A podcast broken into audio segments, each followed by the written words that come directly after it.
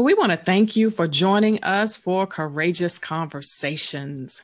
Um, Women Investing in Leadership Development is excited as we launch Courageous Conversations on mental and emotional wellness for Black women and girls.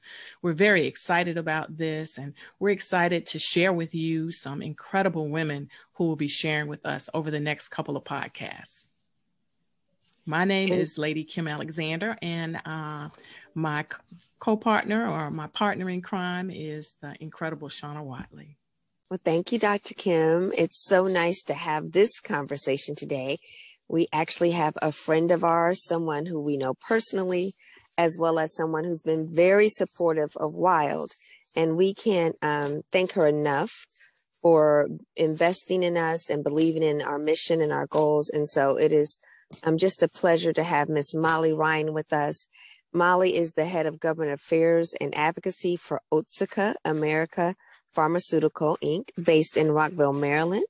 She is in government relations and, and is responsible for leading and directing federal policy strategy that increase emphasis with increased emphasis around disease awareness, treatment options, and access to therapies. She is an advocate of grooming the next generation of women leaders. She sits on the board of Women in International Trade Trust, whose mission is to develop trade education modules for girls in high school girls, um, excuse me, for girls in high school and support graduate and undergraduate women studying international trade. Molly is married to Thomas and they have two young children.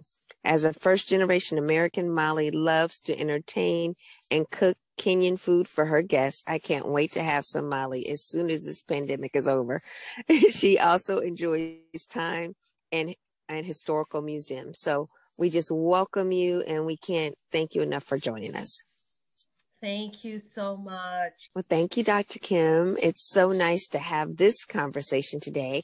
We actually have a friend of ours, someone who we know personally, as well as someone who's been very supportive of Wild.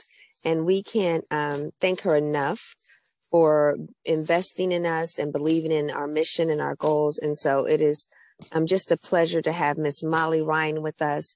Molly is the head of government affairs and advocacy for Otsuka America Pharmaceutical Inc., based in Rockville, Maryland.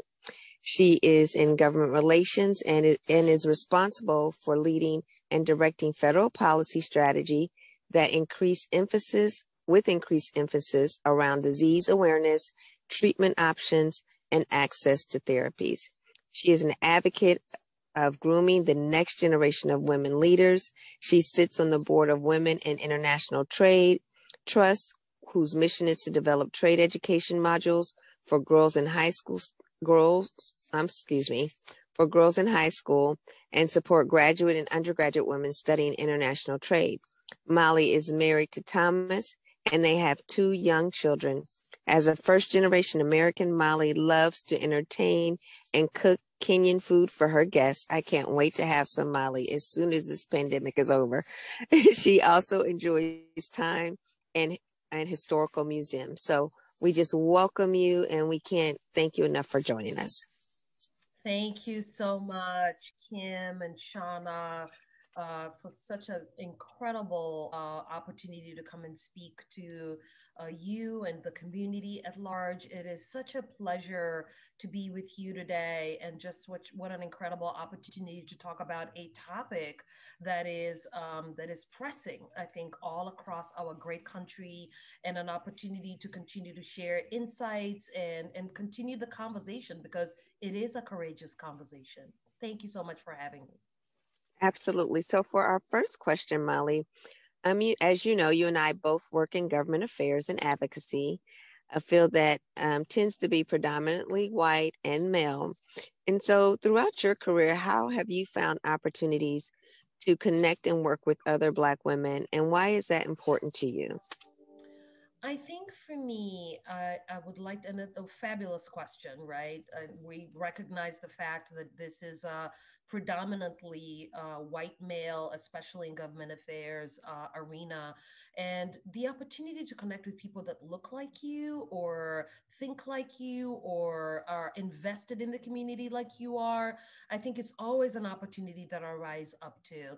I think one of the areas I, I want to say that, you know, when I first came into the industry, I was I, I, I was seeking people that that looked like us, Shauna, right? Uh, wanted to connect with them to see how can we make a difference in the communities we serve. What how else do we need to be pushing ourselves uh, to make change, to make change, and to create that change? And if not, just connect just to connect and network and and have that sister to sister you know relationship in which we can we can continue to drive change and make a difference. So for me it was the opportunity to not only sit in the uh, you know in the uncomfort zone of knowing that sometimes you may be the only person in the room but also seeking others out to say how can we connect together so that we can continue to drive change in our communities that's awesome, and thank you. And and clearly, you I mean you're just doing amazing things in our industry, as as well as not only making um, a way for African American women, but also African American men. The organization that you founded um, to help model and train folks to be like you, head of wash heads of office in Washington, is just incredible. So I commend you for your work, and I thank you for your leadership in that space. Absolutely. I think it's all it's up to all of us, right? Kim and Shauna, it's up to the all of us in the community to say we can't be the only ones. The legacy cannot rest only on our own laurels. It's for all of us to take this body of work and to continue to drive it forward. And if we are the only ones at the end of the day that benefit from, you know, the opportunities that we have, then we haven't really done the work. The hard work is making sure that you're creating a space for the next generation to come in and continue to grow that bench because if you're the Washington head of office and it's a group of 20 people, by the time you leave, there needs to be 30 people that are next in line, that are entering those spots, that are taking those jobs and continuing to grow that bench of amazing professionals. So it can't rest on all on just us. It has to rest on all of us. We have to do the heavy work. Yeah, you're absolutely right. I, I think about the fact that we stand on the shoulders of so many people who've gone before, and that we have that responsibility to um, to bring other people along. Um, that if we don't, then we're not being good stewards over the legacy of who we are as people of color. So I think that's important, and and you continue to do that in every space that you're in. And uh, I know that Otsuka is funding a grant for WILD Women Investing in Leadership Development, and the purpose of it is to create some safe space for both young adults and uh, adults and young women of color to have conversations that enable women to identify resources um, in the area of mental health. Why are you passionate about this area of mental health? And um, can you just elaborate a little bit on um, your organization's commitment to it? Absolutely. So our company is family owned. It's a Japanese family owned company that was founded by Mr. Otsuka's great grandfather about a hundred years ago. I think one of the areas that that I think the family so was really unserved and underserved was um, was in mental health. Right, is the conversation that really doesn't happen. People talk about it in whispers, but nobody really is out there saying, you know what, my loved one, my family member, my child is struggling with X or Y or Z. It's we wanted to create a space where those conversations were being made possible because of our stand in terms of ensuring that the conversation doesn't just happen because it's happening in your doctor's office. It's happening because it's happening within a small community, a large community, the whole country, continuing to push that and continuing for us as an organization to invest in that area. I think one of the other areas that I would say that Otsuka as an organization has committed to is that it can't just be Otsuka, right? Like we said, we can't be the only ones that are driving the conversation. The conversation needs to be the community that is coming together to really say it's okay to talk about anxiety. It's okay to talk about depression. It's okay to talk about serious mental illness. Because wh- why is that so different from a heart attack? Why should that have such a stigma to it than heart attack or kidney disease. It shouldn't have that stigma. It shouldn't carry that stigma. And for us, all of us, it's our job to continue to talk about these issues. And unfortunately, unfortunately for our community, as Black people, Black women, we take on, we're like, okay, you know what? I, you know, it's gonna pass. This is going to pass. This is just here and now. It's gonna get better tomorrow. No, bring in your sisters to talk about it. Bring in your loved ones to talk about it. Bring in your community to talk about it because only then do we become stronger and stronger together. And our organization is 100% committed to ensuring that those conversations continue to happen in communities. Yeah, community is so important. I think one of the, the um, tricks of the enemy is to make us think we're the only one dealing with something. Uh, and if we feel like we're the only one, we're not likely to share it. But we find when we share in community that we are not the only one. We are dealing with a pandemic, we're dealing with racial injustice, we're dealing with trying to homeschool kids in the midst of a pandemic and work and deal with marriage and relationships and work. It's just so much. So I think this timing for this com- these conversations is is just key um, and being able to um, join together to talk about it in smaller groups where we're able to really make a difference so i want to just say thank you for that Absolutely. Absolutely. We're happy to partner. We're happy to coordinate and continue to have this conversation because it's not a conversation for just the here and now right? These are conversations that need to continue to happen post a pandemic, post this really difficult time that we're in in social justice, the social justice movement. We've been carrying this, you know, this burden for a very, very long time. We've carried this cross for a very long time. And we need to continue to have this conversation so that it's not just happening in a microcosm, it's continuing to happen, I think, as years and years and years go by, that people feel very comfortable to say, I have anxiety and it's okay I have depression and it is okay. You're so right about that, Molly. You know, um, when I was in my 20s, I struggled with, I went through a bout of depression. Relationship didn't go the way I wanted it to go. And thank God that it didn't, but you don't know that when you're 20, you know, 24.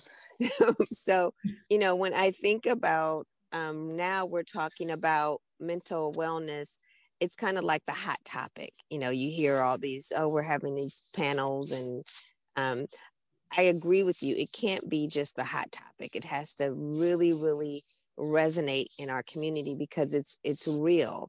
The um the the the struggles that we're going through are really, really real. I had a conversation. I participated in a Bible study the other day. It's for you know just a small group of women, and the the facilitator asked me, "Oh, Shauna, how are you doing? How's COVID impacting you?" And when I started thinking about the year, because I wanted to answer her question, you know, uh, honestly, I started thinking about the year and it hit me that one of our colleagues, who was a mentor of mine, Anita Estelle, had passed away. And I had been working so much, the memory of her, it triggered something in me and the tears just started flowing. It just, they just started flowing where I didn't even realize that I hadn't grieved the way that I should have. Mm. And these are some of the things um, here I am where I, you know, I'm very much aware about my mental health and I'm not doing what I need to do to take care of my mental health. And so that's why it's so important for organizations like yours and even working with Wild that we continue to have the conversations. And so, what are some of the things that you do personally, given all that you have to deal with, um, to really make sure that your mental health and your mental wellness is at the forefront of your priorities? You know, I think that's a that's a really interesting question, Shauna, because I have to tell you sometimes I am the victim of my own words, right? Like you, I sometimes don't take the time to really assess or uh, look at a different issue that is happening and take that time to absorb that, to think through it, to say, oh, how do I actually feel about that, right? How does that make me feel? Um, I'm I'm prone to that, just like everybody else is, um, because we at you, you need to create a space in which you can either rejuvenate you can restore yourself and then you can move forward i think if you don't continue to find those areas where you say you know what I feel like I'm maxed out. I need to take time away. I need to go um, and and and takes just some time away. Walk, walk, take a 20 minute walk and just find that mental space to clear your head, to clear your thoughts, to be, to seek in that intention. You're just not going to be doing yourself any justice.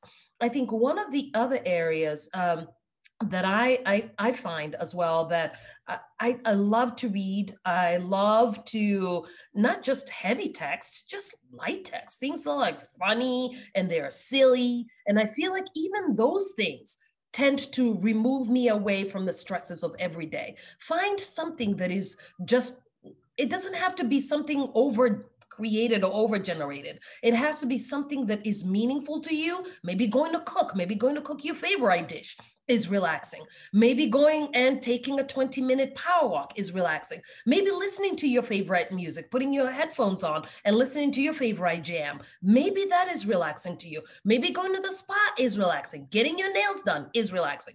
That to me is the level of self care that we as women have to do to take that time for just us. Even if it's five minutes, it's 10 minutes. Those, those are minutes that you probably wouldn't have gotten if you weren't about taking that time.